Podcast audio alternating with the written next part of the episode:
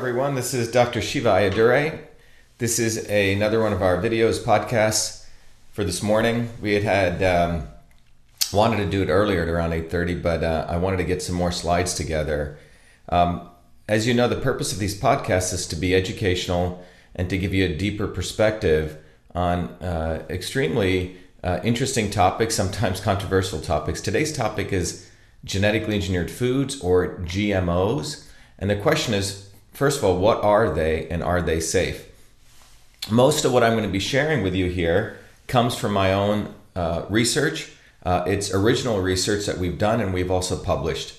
So I want to take a little bit of time, first of all, to, to uh, give you sort of the larger perspective on uh, what's actually going on um, uh, with genetically engineered foods. And probably the first thing is to begin with what are they? People have heard the term GMOs or genetically engineered foods, and in fact, they're used interchangeably. And um, most people don't know what they are. They do know something doesn't sound right about them because it sounds like they're sort of uh, done in a lab, which they are, and it doesn't feel right to a lot of people. And other people say they're absolutely safe. People are being paranoid. Um, but let me just share with you a slide here. Um, what is a GMO? You know, a GMO, first of all, is a genetically modified organism. And um, the term genetic engineering uh, or genetically engineered foods was also used to refer to um, GMOs. In Europe, they started with genetically engineered foods, which they said genetically modified organisms, and that term genetically modified organisms is used in the United States. However, some people started using the term GMOs to refer to any type of genetic modification, and they created a confusion between, for example, natural uh, natural plant breeding. For example, if you think about it, uh, for centuries or millennia, when we did farming, um, we bred animals um, or we bred different types of corn or different crops. Well, that was what we call sexual breeding, which means you actually bred the two plants, bred the two animals, sexual reproduction needed to take place. And that resulted in quote unquote genetic modification. So, for uh, a, a, long time, people actually, uh, including major news papers like the New York Times, etc., would tell people, oh, don't worry about these genetically modified foods, referring to genetic engineering, which takes place in a lab. They're the same as genetic modification that takes place from natural plant breeding that's been going on for centuries.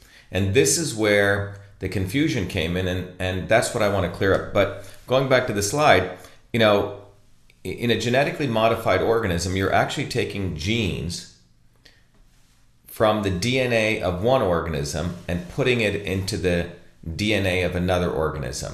So, for example, you could take the DNA of a flounder, which is a fish, which maybe has, maybe there's a certain characteristic uh, in that DNA which gives it a very protective skin to protect it from the cold, and stick it into the the DNA of a tomato to make it more resistant to weather. Now, that would never ever occur in nature, meaning never would you see a, a, a flounder having sex with a tomato. At least I haven't seen one, maybe you have. Um, obviously, you may breed different kinds of tomatoes sexually, um, but this is asexual, which means without sex um, uh, genetic changes that are taking place in a lab environment. This cannot occur in nature. And I think that's probably the most important environment we need, uh, most important point we need to make is that uh, what we're talking about here is genetic changes that are taking place to an organism that occur in the laboratory environment. Uh, it doesn't occur in nature. So next time you hear someone saying, "Oh, don't worry, genetic modification is the same as natural plant breeding. We're just accelerating it," it's not true because this is occurring uh, in a laboratory environment. Uh, very difficult to have a flounder and a uh, and a tomato have sex in the natural world. Um, the second thing I want to walk you through is um, how do genetic modification take place, and what you're seeing here is you have a bacteria and you're taking the gene from this bacteria so there's a dna extraction isolation process that takes place so you have a bacteria which has its own uh, string of genes. By the way, going back to basic biology, um, genes are pieces of DNA uh, which code for different types of characteristics of an organism. Um, so, for example, a worm has around 20,000 uh, genes, and we'll, we'll shortly tell you that's the number of genes we have, number of genes. And different sections of the DNA, so considered as a big, this big long ladder, and different pieces of that DNA um, have um, code for different characteristics. So for you, a section of DNA may code for the color of your eyes, another section may code for the color of your skin, etc. But in genetic engineering, we're literally taking the DNA characteristics from one organism, bacteria, isolating it, and then we clone it, which means make copies of it, and then that is then cultured and then stuck into another organism. Um, so those of you, uh, if you're watching the video, and you don't need to, because I try to explain it even if you're listening to a podcast, what we see here is DNA is extracted from a bacteria, it's cloned, um, and then it's cultured, which means it's grown, and then pieces of that DNA are put into a plant. And and so that's um, you know where we're transforming or uh, taking a piece of DNA and transferring it to another uh, organism. Um, here are various examples of different kinds of genetically modified foods. Corn uh, is a genetically modified food, which means um, in that case a gene from a bacterium was taken and put into the corn. Soy, cotton, papaya, rice, uh, rapeseed, or what's known as canola oil, potatoes, tomatoes, dairy products, peas, and there are others, but these are the top, uh, top 10 commonly genetically modified foods. You know, so I'll repeat again corn, soy, by the way, 97% of the soy in the United States is genetically modified, cotton, papaya, rice, uh, canola, also known as rapeseed oil, potatoes, tomatoes, uh, various dairy products, and peas. Why did companies, which are the big agrobiotech companies like Syngenta, uh, Monsanto, which is now part of Bayer, do genetic modification? To give you a high level background on this, um, uh, a company like Monsanto, for example, by the way, Monsanto came out of the military industrial complex, which means out of war. They, uh, along with Dow in the 60s, created a, I'll just come back to video here. They, along with Dow, created a, a, um, a, a herbicide called Agent Orange, which was used to drop over uh, Vietnam to essentially kill the foliage. So um, uh, the uh, the Air Force of the United States could better see their targets below. So it literally kills foliage. It's an herbicide. Um, they're herbicides, um, and and that's what um, that's what Agent Orange was. And they used to deliver it by air and drop a lot of it on the forest. Well, when the Vietnam War ended, by the way, a lot of that was also tested, believe it or not, on the island of Hawaii. It was used as an open airfield. And there's a, a movie um, that I did that was produced by Pierce Brosnan, directed by his wife Keely Brosnan, called Poisoning Paradise, which I'm the main scientist describing a lot of what I'm going to describe to you here. Poisoning Paradise is a movie if you want to get a hold of it. But um, after Vietnam, uh, um, uh, they retooled themselves, which is essentially what that means is the the powers at Monsanto said, "Well, we've created a way to drop herbicide and and kill foliage. Why don't we reuse this um, uh, in in the farming field? Because remember, it's another they they did something in the in the wartime world. Can they make money in the civilian world? So that resulted in them uh, creating." Um, uh, another product called glyphosate, which has been in the news. There's been a, a bunch of uh, lawsuits on it, um, or what's commonly known as Roundup. Some of you may use this in your yard, uh, but they drop glyphosate from the air for factory farming. Uh, as small farms were being overtaken by large farms, large farms, um, the goal was, hey, let's farm thousands of acres, and let's say you're growing corn or soy, weeds are going to come up, come up, and we will drop Roundup or glyphosate from the air. And that allowed um, Monsanto over a period of time to essentially get a monopoly on essentially uh, weed control on, on farms. But interesting enough, the weeds that were dying is what Monsanto's glyphosate or Roundup was doing. By the way, the way you spell glyphosate is G L Y P H O S A T E. Glyph, like glyph glyphosate, G L Y P H O S A T E. That's glyphosate. So as glyphosate was growing, Monsanto essentially built a monopoly on this pesticide. Um, they were also noticing that there was a yield uh, lowering of the corn or the soy.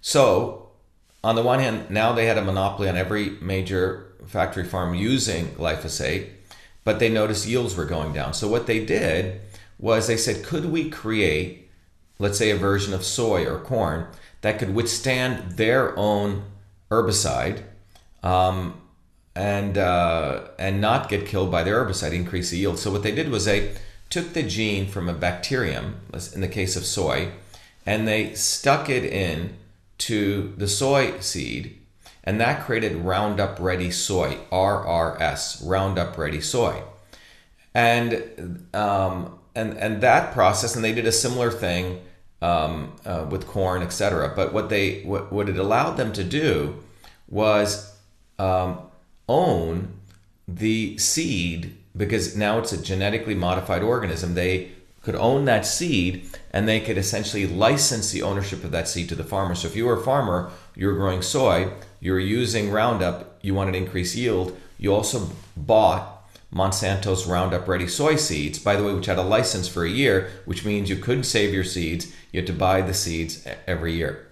Um, very profitable for them, right? On the one hand, you own the pesticide and you also own the seed side.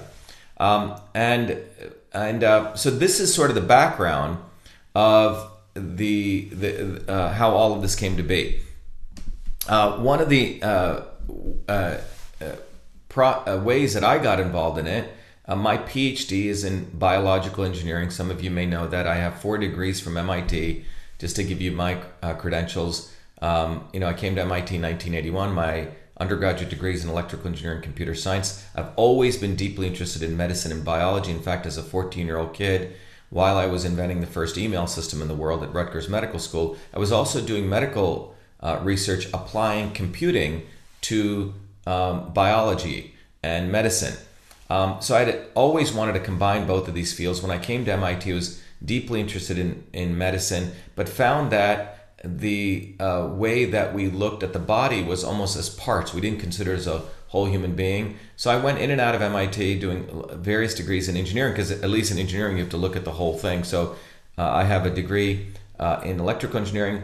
I went out and started a company, came back to MIT, did another degree in the field of scientific visualization out of the MIT Media Lab in media arts and sciences. Some of you may or may not know I also uh, I'm a big lover of art, do a lot of art myself. Uh, so I have a master's uh, in that field. But concomitantly, I also did another master's in the field of mechanical engineering in what's called applied mechanics to in, in the area of wave propagation to understand how waves move through materials, be it sound waves, all different kinds of very interesting uh, waves that move through material. And that was the basis of my master's thesis.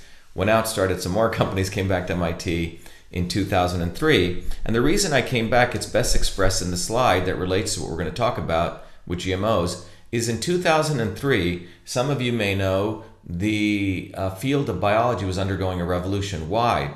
As you can see from this slide, what was occurring was in 1993, the Human Genome Project had started, and the purpose of the Human Genome Project was could we actually uh, map out every gene uh, in the human DNA?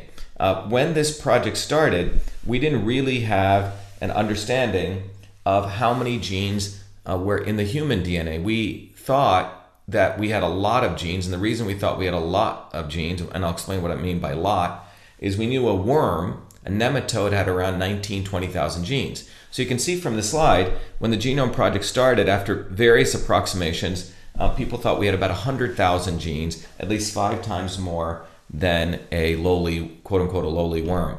And as you can see, as the Human Genome Project proceeded, by 2003, we weren't finding all of these genes. Um, we were uh, uh, uh, essentially lowering our estimates every year, and it turns out we only have about 19 to 20,000 genes, as you can see from the slide. So this flipped biology on its head because, in fact, plants, corn, uh, actually have more genes, believe it or not. That's what's fascinating. Plants actually have probably 50, 60, sometimes double the number of genes that we do. Um, so uh, what this led into was people recognize that we are not our genes. Because if we only have the same number of genes as a worm, why are we more complicated?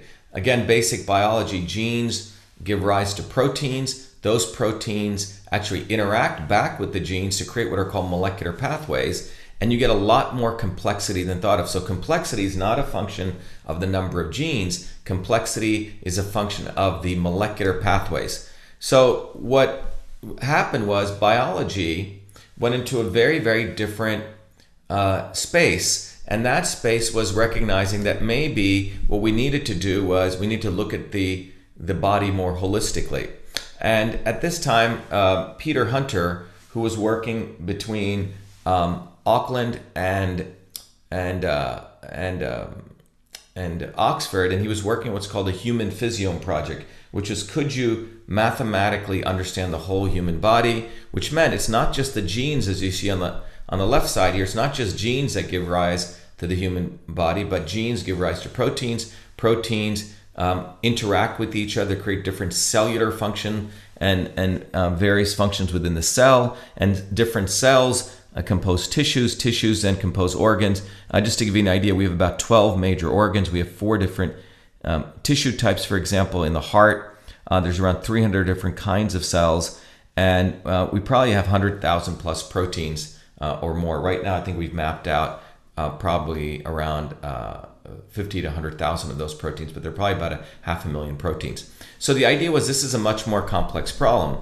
And at that time, um, at uh, in, in the world at that time, the National Science Foundation, so in 2003, put forward a grand challenge, which was could you mathematically model the whole cell? So if you look at the cell as a very complex uh, reactor of different chemical reactions, could you mathematically model this?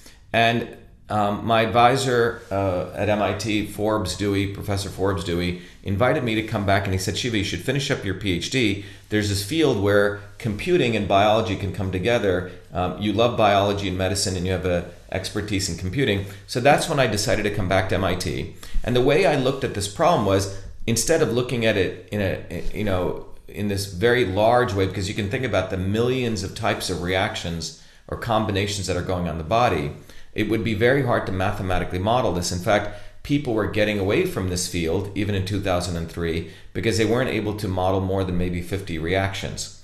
And my approach was why not break down the larger thing into smaller, manageable reactions, which we call biological pathways, and we knew some of them were becoming mathematical models. And why not treat the models as almost individual little subsystems, each of which could be owned and maintained by different people. And I would write a technology platform that I ended up calling CytoSolve, C Y T O S O L V E, which would allow a decentralized way of integrating large scale molecular pathway models. And that was the development of CytoSolve, which was between 2003, my PhD work. And by the way, um, this was the basis of my PhD work, which I published in 2007. I went on to um, publish a major paper sharing my findings in the development of this new invention.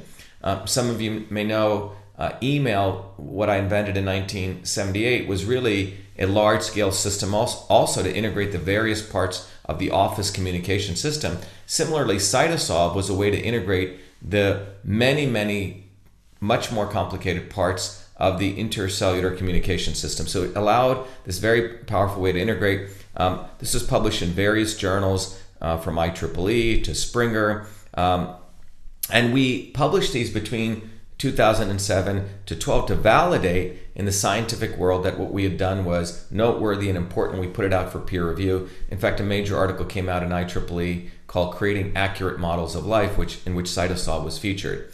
Um, I also then started applying this to real problems. In 2012, we spin out we spun out CytoSolve as a new company and at that time, an article came out in Nature, one of the most esteemed magazines, saying if you're going to really uh, solve cancer, you have to use combination therapy, which means combine different drugs. An individual drug has various side effects. Maybe we could lower the toxicity.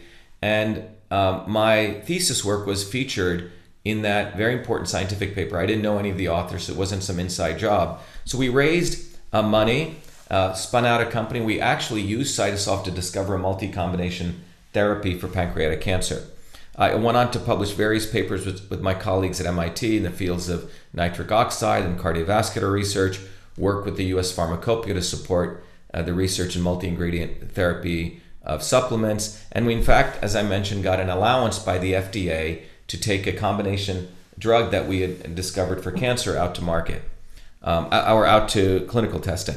Um, also, we did some very uh, recent research with University of Southern California, uh, the Zilkha Institute of Neurological Research, showing how you could use CytoSolve to uh, integrate the various mechanisms of neurovascular disease and show commonality. So, bottom the reason I'm sharing that with you was there's a very powerful tool that we developed which allowed um, people to really uh, start using CytoSolve to understand at the scientific level the mechanisms how things were taking place. And CytoSolve is a company now um, uh, which uh, is uh, used for research, which is used for substantiating nutraceutical products, which is actually used for discovering new combinations.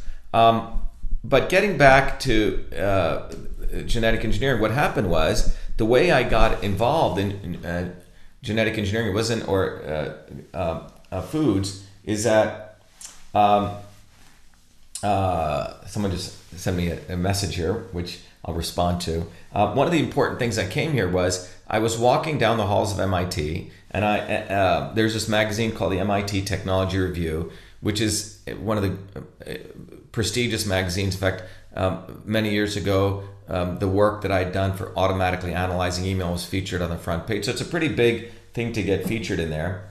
But this article I saw in there, which said front page article says buy fresh, buy GMOs, and uh, and this was essentially, in my view, it caught me because it was making fun of the buy fresh, buy local movement, and I've uh, been a big proponent of you know eating organic, local foods. I think um, for various reasons. So when I saw this I was a little uh, concerned what this was about. It almost looked like an ad for something. And as I read it, the article was really about how the entire world needs genetically modified foods or we're all screwed. That's where this really starts at that all the poor, um, you know, brown and uh, black people in Africa and India need genetically modified foods. Um, and as I went through this, some of it didn't make sense. And uh, so what I wanted to do was really understand what uh, what was going on here, and I recognized that there was a, uh, a debate going on in the world. There were people who were pro GMOs, a lot of the big agrobiotechs, some scientists, that your typical academics, um, and then there was a non-GMO movement. People, uh, essentially civilians, saying this doesn't make sense. They didn't like it, and I really wanted to, um, you know, go beyond this left and right or pro or non. And that's really um, part of you know uh, why many of you know i ran as an independent because i felt both parties essentially take every issue and they split it into pro or against and they never really want to go for the truth. And as a scientist what i'm interested in finding out what the truth is and the truth is actually much harder to find out than having an opinion. A lot of people try to have opinions um, like you see here and the idea was what is actually going on? Could we really understand this and as I started doing the research, the issue is is there a middle ground to this? And I noticed that RT, which is Russian TV, there's a, sometimes the U.S. news um, at this point was basically telling everyone that GMOs are absolutely fine, not to worry, don't worry. Genetic engineering is the same as natural plant breeding. In fact, writers for the New York Times are saying this. And that didn't seem right because it seemed as a biologist, you're doing essentially asexual reproduction of genes, very different than actually, uh, you know, animals having sex or plants having sexual reproduction. Um, and this article caught me around this time. Um, was um, as I was looking, it said study reveals GMO corn to be highly toxic, and the article actually talked about. And this was an RT, um, which I have a lot of respect for because they cover stuff that we in the United States don't cover. And the article basically uh, went on to say that people were believing, and I'll read you the claims that there's no difference between GMO, non GMO corn are false, says Honeycutt Hads. She was floored after reading the study. Essentially, um, the, the notion was that don't worry, a, a, a genetically modified food is no different than a non genetically modified food, that there's absolutely no difference, um, that GE foods are the same as non GE foods. And so that made me wonder how was um, uh, a genetically engineered food being allowed into the market? Like what actually uh, goes on here? And as I probed that, the the the the, the question uh, is what is the difference between let's say a genetically engineered tomato and a non or an organic tomato? So you have the non-GMO tomato and the GMO tomato, and the question was, what is the difference? And and it almost um, felt like, and I again, I'm, I'm sort of going back in history here, that people had put forward the idea, don't worry, they're the same, and that's what uh, was being brought out by this GMO corn people had found, which had high levels of formaldehyde. Uh, farmers had found a bunch of corn where they measured it was much higher levels of uh, formaldehyde than the non-GMO corn, and no one really knew why. So you could say that, uh, and the non-GMO or the pro-GMO people are saying these people are just alarmists. Um, there's nothing really here. Um, they're crackpots, and and the and the people who are being called crackpots were saying we actually have found some. So anyway, there's this debate, um, and so as you look into this, you find out that uh, the real issue is what is the difference between a non-GMO and a GMO corn. It's like asking what's the difference between David Banner, the Hulk, and the Hulk, you know, when he transforms. Um, and as I went into this, I found out that um, around 2000, the Food and Drug Administration, which was the, the foods commissioner at that time, was a guy called Michael Taylor, who, interesting enough, was a former head of science policy at Monsanto. And he had put forward the uh, idea that in order to get genetically engineered foods out there, um, let's have a guideline. And he selected this guideline called substantial equivalence.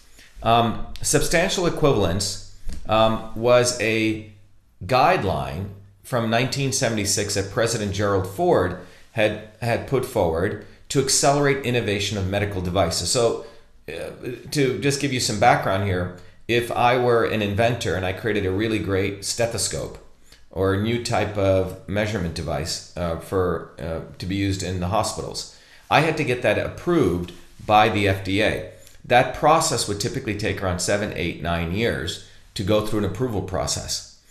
And let's say after I got it approved, I changed one little thing. Maybe I changed the knob color, or ch- changed the color of it in some way, or some, some other minor modification, which really didn't affect the overall function or the safety.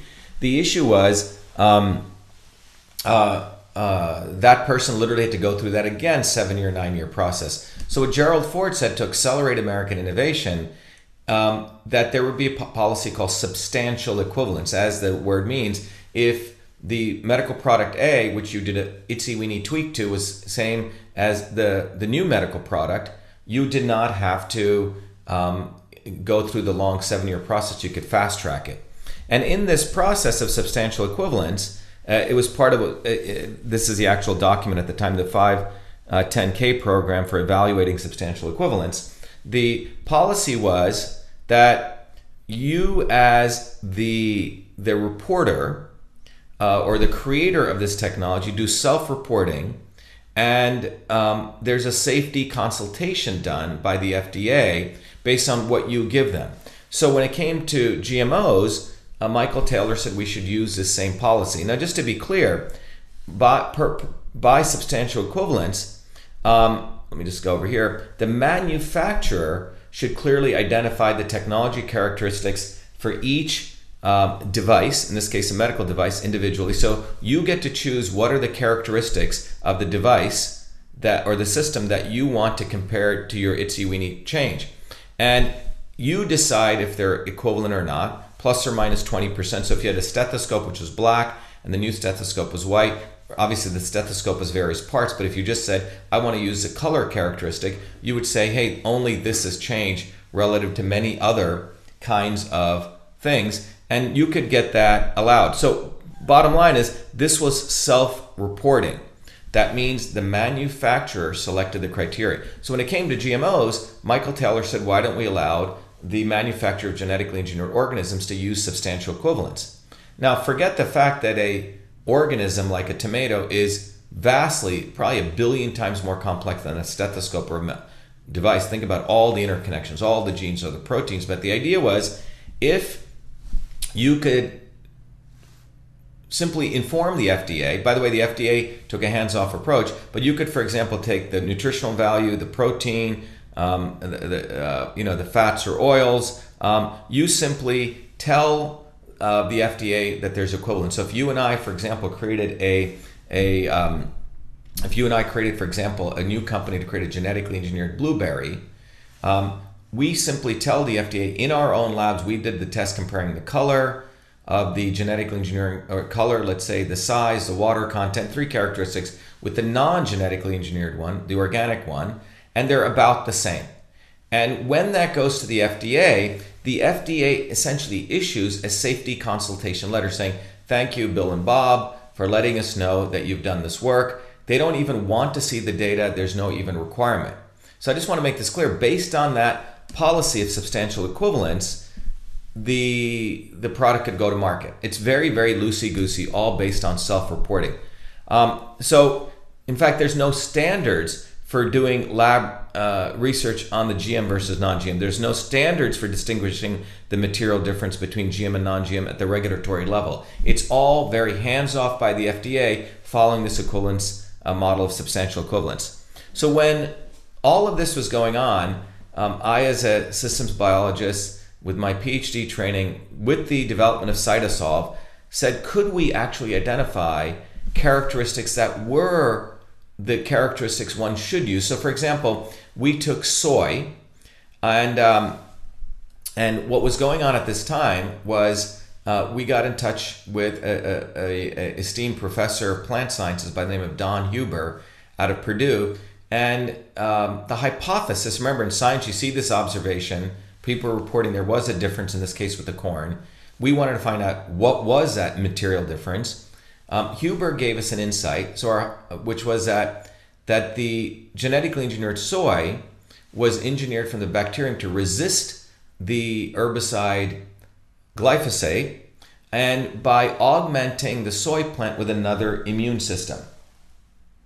So, so let me repeat again. So remember, the soy plant. By the way, ninety-seven percent of the soy in the United States is genetically engineered. I'll repeat that again 97%, only 3% organic. So, Monsanto owns Roundup Ready soy, which means a soy that can withstand their own pesticide. And the way that they did this was they took a bacterium and they inserted it into the organic soy plant. And the hypothesis was, was that new soy plant was modified so it could withstand the, their own herbicide. And um, we were given an insight by Huber that this was done, um, which could affect the system of the C1 metabolism pathway. What is C1 metabolism? So, what we did was um, we said, let's take the soy plant. And by the way, the C1 metabolism pathway, which is not only in soy, but it's in every plant, fungi, and bacteria, it's a biological system. It's a series of chemical reactions. So C1, capital C, number one, metabolism is a large scale molecular reaction. It's almost like an engineering system that shows up in soy plants. It shows up in in uh, not only plants, bacteria, and fungi. Bacteria even in your gut. And so we said, could we actually use CytoSolve to explore the literature to actually understand all the molecular mechanisms, which means all the chemical reactions involved in C1 metabolism? Um, so the C1 pathway, just to give you an idea, it, it, it involves a transfer of carbon units, and it's vital to the metabolism of a cell. So C1 pathway in plants includes the removal uh, uh, or detoxification of formaldehyde, which is a toxic intermediate in photosynthesis. So when photosynthesis takes place, formaldehyde is actually produced in the plants, but through a detoxification process, um, within the C1 metabolic pathway uh, using a very important antioxidant called glutathione. Um, using glutathione, the formaldehyde is removed. So when photosynthesis takes place, um, C1 metabolism is involved. Um, and at a high level, you can think about formaldehyde is produced as an intermediary toxin, and our the plant's nature has an amazing way of removing that toxin using glutathione through a process. So we said, could we really ex- explore this um, pathway? Uh, first of all, understand what is involved, um, how this gets broken down and the process. So uh, we literally went through the literature, you know, using Google and PubMed and ProQuest and ScienceDirect. These are all publicly accessible tools. And we went through a whole process to find various articles that were involved in there. We looked across all different plants, um, and you know, corn had a lot written in it, soy, but we knew that the commonality was a C1 pa- uh, metabolism pathway. Relative to this, we found over 11,000 scientific papers. Um, and uh, in those scientific papers, they related to close to 6,529 different experiments across 184 scientific institutions across 23 countries. So the point is that we just didn't take cherry pick one paper. With CytoSolve, this very powerful technology, we were able to, and I'm showing you sort of a funnel diagram here, went across over 11,000 597 papers to identify 6,529 experiments in 184 laboratories in 23 countries. No one had ever done something extensive. No one could say that we were cherry picking. From those experiments, we identified various molecular reactions, like solving a big jigsaw puzzle. Each of those papers have little pieces of the C1 metabolism pathway in them. And then from that, we extracted those pathways and then we started mathematically modeling each one of them using CytoSolve. That resulted in data, which we then used to publish a series of papers, which I'm going to walk you through. And the net of what we showed was that the genetic engineering of soy actually disrupts major molecular mechanisms across the system. And if the FDA had required real testing, if the FDA had required that they have real criteria and they use the criteria of glutathione, um, which, uh, which is a very important molecule, as I said, that we discovered that glutathione levels are about 250% less in the genetically engineered version of soy versus the, uh, the, the, organic soy. And in fact, uh, uh, th- this we showed through the mechanistic modeling of CytoSolve, and then we also validated because we were fortunate to find work that was done actually where people grew the soy plant in a greenhouse, and our results matched. So that's following the scientific method, but I'll get more in detail. So we did a series. So the first four series of papers, which I'm going to walk you through, was really done to, uh, you know, we did it one by one by one because we didn't want to get attacked that we were just doing haphazard research. So we did it in a very methodical way. As I mentioned, we went through this 11,597 papers written on C1 metabolism. Out of that, we identified uh, from those 6,597 experiments across those papers a relevant set of around 216 um, papers, which gave us 62 studies, and we and we discovered three important major mechanisms involved in C1 metabolism. Um, I don't want to bore you, but at a high level, again, uh, you can listen to this on podcast or video. On the video, I have some very nice diagrams if you want to follow through, but uh, I'll also describe it. But think about an engine, um, and this engine is a C1 metabolism pathway. The engine become uh, starts at any point um, where you have something called methionine biosynthesis, where methionine is synthesized. That leads to what's called a methylation cycle. And in this process, formaldehyde is produced. And there's a third cycle called formaldehyde detoxification, where the formaldehyde is detoxed. So you have this very nice three part process methionine biosynthesis, methylation, and formaldehyde. Again, these three parts form the C1 metabolism pathway. And just to be let you know, this occurs in all plants, all fungi, like in mushrooms, molds, but it also occurs in our own gut bacteria and bacteria. So we um, did this and we published this in a, in, a, in a journal, in an open source journal. And these were, um, by the way, the GMO research, just like the climate change research, is so politicized that uh, we decided to choose open source journals. Um, the major journals have already taken a position they're safe. Uh, in fact, just to let you know, Randy Schekman, who won the Nobel Prize in Medicine, who used to publish in the major journals, and I've published in them, he talked about how the major journals there's insider trading. And when it comes to controversial things, they don't like to publish you. So we went to peer review open source, which means we can publish it to the community versus it being held back and manipulated. But what you can see here is the formaldehyde detoxification pathway involves various reactions um, involving a very important thing called glutathione. So glutathione is extremely involved in detoxing formaldehyde. If you do a search on Google on glutathione, you will see that it's called the mother of all antioxidants. The methionine biosynthesis pathway um, involves the use of formate, which is a product of formaldehyde, um, and the methylation cycle. Again, we, we documented these in, in a very um, a detailed way, and this was published um, in, in, in, the first journal. Um, the second journal we uh, did was, um, I'm sorry, uh, this was published in, um, uh, I'm sorry, after we published that in, the, in, in a journal of agricultural science, the second paper we published was now we had all the reactions mapped out. We said, let's use CytoSolve now to mathematically model it. And this was published in uh, the journal, uh, American Journal of Plant Sciences, and it's called in silico modeling. In silico means on the computer, in vitro by the means test tube, in vivo means um, in, in, you know in an actual body like of, of, a, of an animal where you do testing. But here we're doing testing in the computer because we've mapped out all the reactions. The reactions are invariant. And through this process, we took this three part process and we went through all the reactions. And because CytoSolve is this proven capability we had, developed since 2003 to 7 out of my PhD work, tested for another five years, we were able to use this very powerful engine, CytoSolve, to mathematically model um, the, the, normal case of what plants do. And uh, lo and behold, CytoSolve predicts what you see in the normal world, uh, meaning that glutathione levels in a normal um, condition stay at standard levels, which means normal plants, non genetically engineered plants. Um, glutathione levels maintain, um, uh, you know, in a steady state, which means they don't go up or down appreciably, they don't get depleted or accumulate. And similarly, formaldehyde is produced and it's evanescently, which means temporarily occurs but then goes away.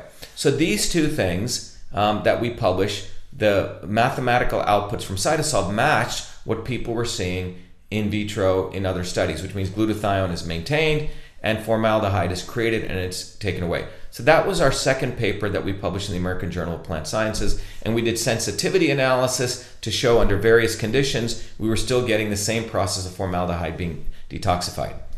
Um, when we looked at this C1 metabolism pathway, uh, we also recognize um, that plants also undergo um, uh, what is known as stressors. So remember, the first research we did was to map out all the pathways that was published in the Journal of Agricultural Sciences.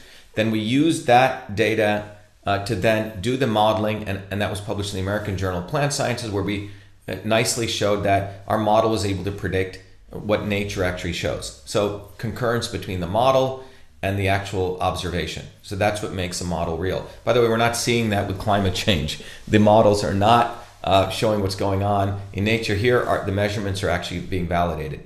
So the next step we did was we said, okay, the C1 metabolism pathway is also involved when plants undergo stress. So for example, um, that's called oxidative stress. So we said there was other research showing that when a plant undergoes stress, um, that uh, it may actually lower its glutathione level um, because it's under stress and it's under oxidative stress. More formaldehyde may be produced so it needs more glutathione, antioxidant to detoxify itself. So you can think about that if you're under a lot of stress, research shows you produce more reactive oxygen species because you're undergoing stress, and that's why it's probably good to take uh, of your health and take more antioxidants. So similarly, we went through the same process, went back to the literature, wanted to understand the mechanism of oxidative stress as we had done it for C1 metabolism.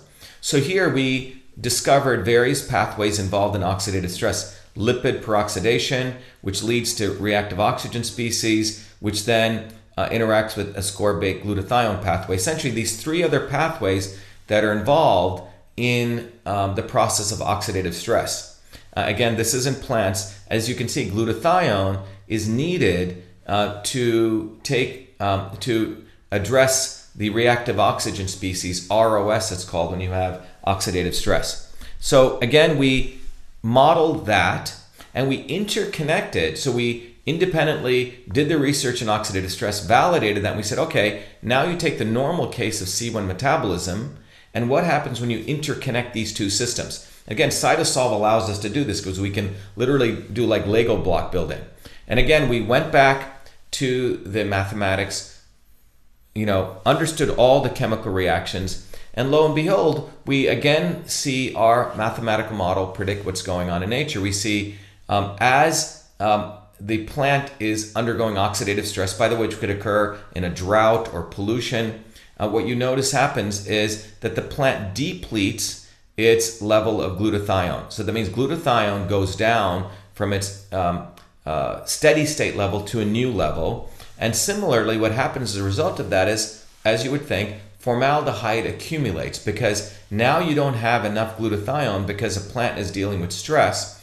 There's not enough formaldehyde to do the detoxification process. So let me just be clear on that. Just uh, is that when a plant's under stress or when you're under stress, this is why it's important to take care of your bodies or uh, when you're under stress, is that your uh, glutathione antioxidant levels drop to take uh, take care of the stress, and you might be taking away the glutathione from other processes. And the plant, that's what's actually happening the C1 metabolism process is depleted of glutathione for formaldehyde accumulates. Now, the good news is that for plants, droughts um, obviously don't take forever, and if they did, the plant would die.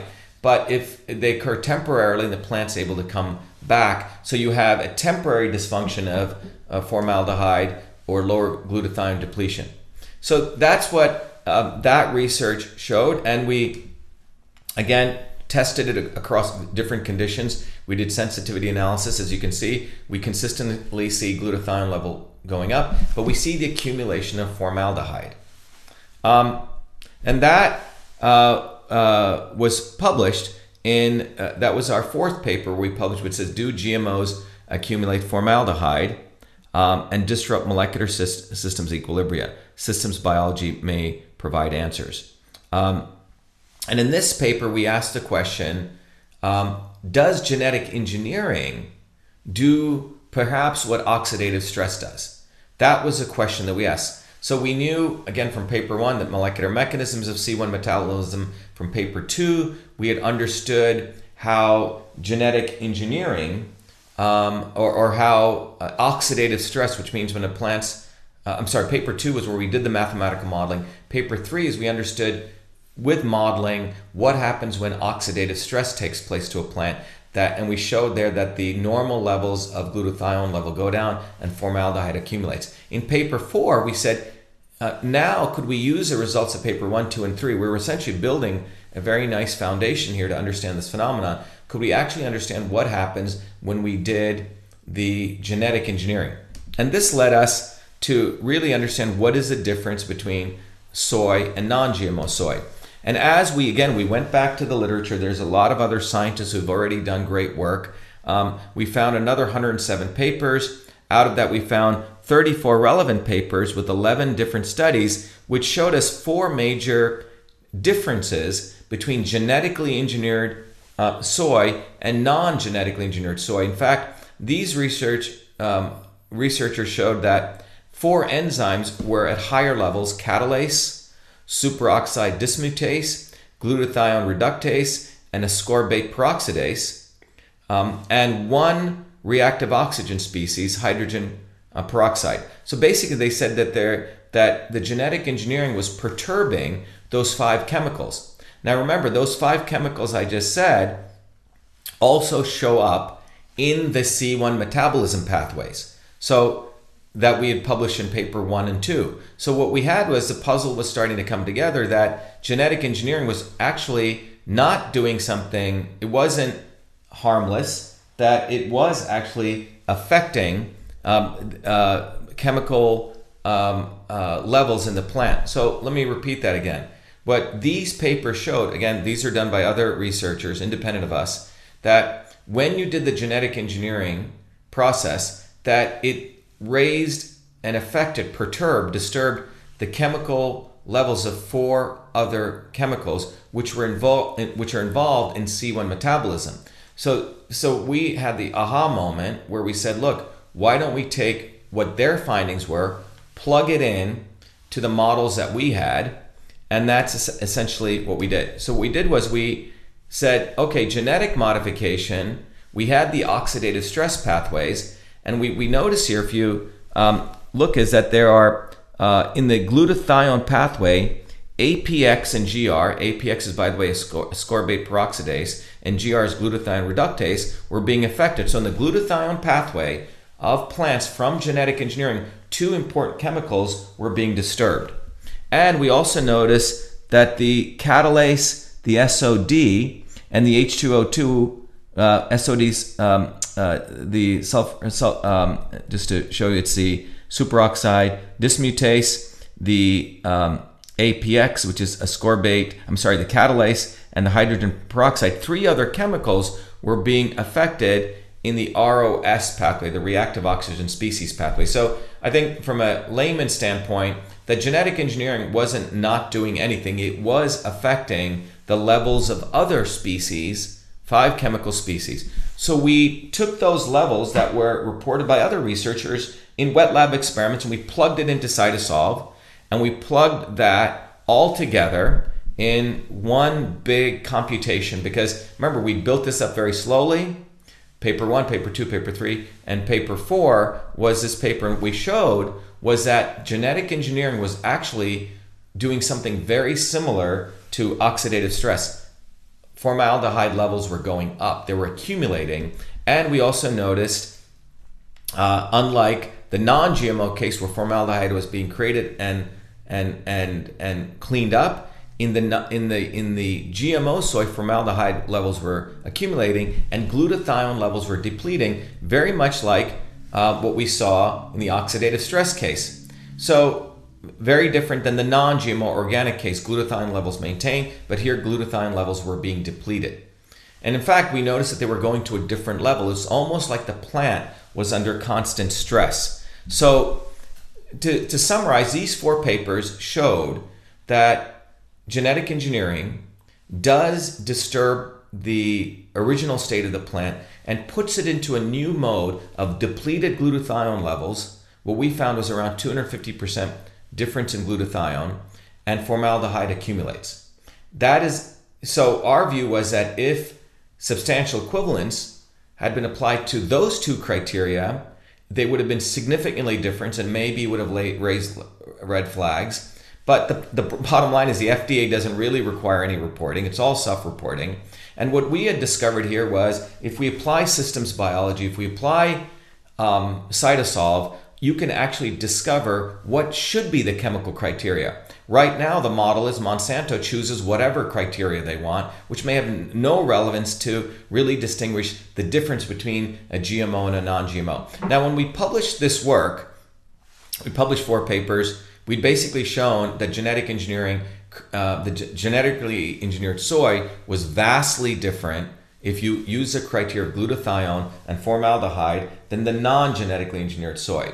And this created a almost like a, a bomb went off in the pro GMO community. And we said in our paper, look, we're not pro or anti GMO. We just wanted to find out what's going on.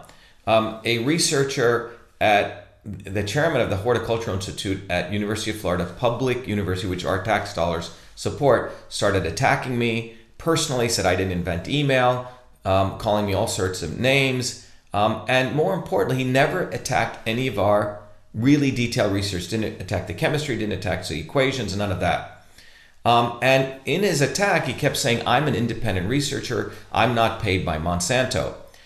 Um, several, about a year later, and he said, you know, these guys need to prove their mathematical models, not knowing that our mathematical models are actually based on actual experiments. We're not like making up any of these equations. And uh, interesting enough, a group out in Florida, uh, uh sorry, out in California called U.S. Right to Know had did a FOIA on this researcher Kevin Folta um, because um, Florida, University of Florida is a, a, private, I mean not a private, a public university.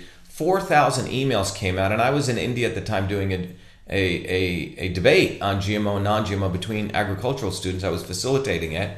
And at a few days after I finished that debate, on the front page of the New York Times, it came out that Kevin Folta, um, in his emails, it was revealed that he was actually a spokesman for Monsanto. He'd received a check for around $25,000.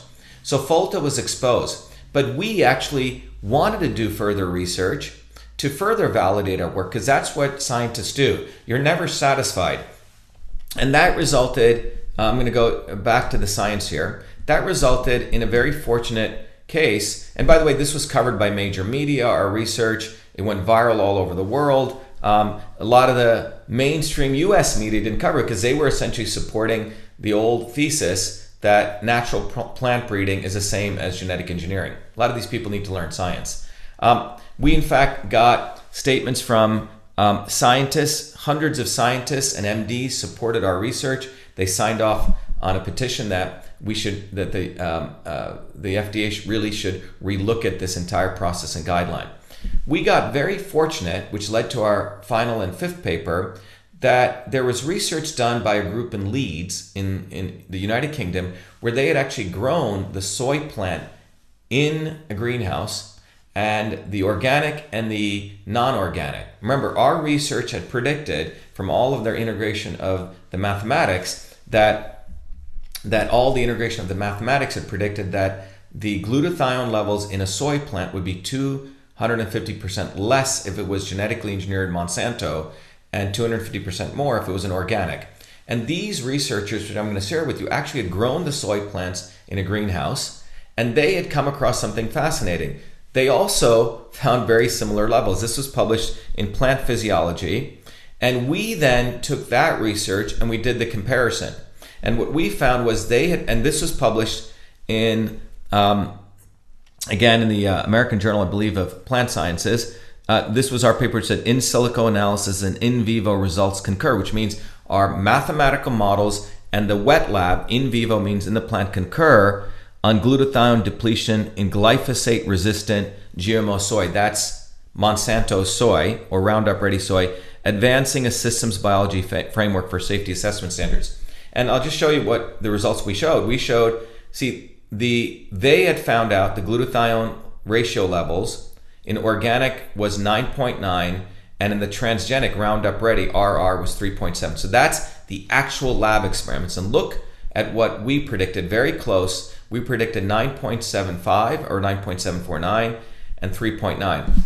So this basically showed that we understood the mechanisms why this was taking place. So, beyond the wet lab experiment, we actually know why this is taking place. And the why is important because that's science. When genetic engineering of soy takes place, the C1 metabolism pathway is disturbed, various molecules get disturbed. That disturbance leads to an oxidative stress type state, and the, and, the, and the plant is essentially under constant oxidative stress. And based on that oxidative stress, it um, has lower levels of glutathione, higher levels of formaldehyde. And I would argue that the GMO genetically engineered soy is actually a weaker plant. And this will be a discussion of a future podcast in the interest of time. But many of the genetically engineered um, seeds are now coated with neonicotinoids. Neonicotinoids protect that seed from being attacked by soil organisms. Well, why do you need neonicotinoids? By the way, neonicotinoids are, are nerve agent which destroy the bees. So what we're saying is, a you took a organic soy plant, then you hit it with weed killer glyphosate, and then you produce a genetically engineered version of the original soy plant because your weed killer was killing that, and then that new plant is has lower levels of glyph, uh, um, glutathione, and it's a weaker plant, and now you coat it with neonicotinoids, which are effect, essentially affecting the bees. So this entire process, what I can tell you from a system standpoint, it's not politics, it's science. The science clearly shows that we don't have, say, at minimum, worst case, best case, we don't have safety assessment standards for genetically engineered foods. So are GMOs safe or not? The issues we don't know, and as far as we don't know, we should, in my view, there should be a moratorium on genetically engineered foods. And the data also shows that the poor black people in Africa and the poor brown people in India, it's not genetically engineered foods. They need, they need more irrigation, they need more tools, the farmers need more education. That's what's really needed. And in fact, the destruction of the soil has taken place because of pesticides.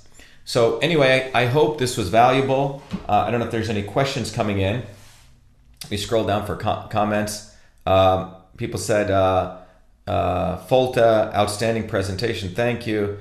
Oh, no bad for the bees. Colony collapse disorder. Yeah. So I think the point I want to make here is the climate change. Look, I people may you may consider me a lefty or a left winger for going against Monsanto, but I'm a scientist. But when I also expose the failure of the Paris Accords and the fact that CO2 um, associating demonizing CO2 as a thing that's ca- causing um, climate change, which is a whole nother discussion, which will which we've talked about, which we can talk about, doesn't also correlate. The data, the models don't work. Our models work. We know understand why, and we validate it. The climate change models do not work, and in fact, I think the climate change um, scare is actually taking away from the bigger, real green issues of what's going on with the bees, what's going on with pollution in the ocean, clean air, clean food, and we're forgetting about that. These are certainties that our research shows, other research shows. So if we want to really be green, let's go back into organic foods, let's go back into locally grown foods, let's put a moratorium on GMOs because there are no safety assessment standards. Anyway, this is Dr. Shiva Ayyadurai. I hope you've enjoyed this. Thank you very much.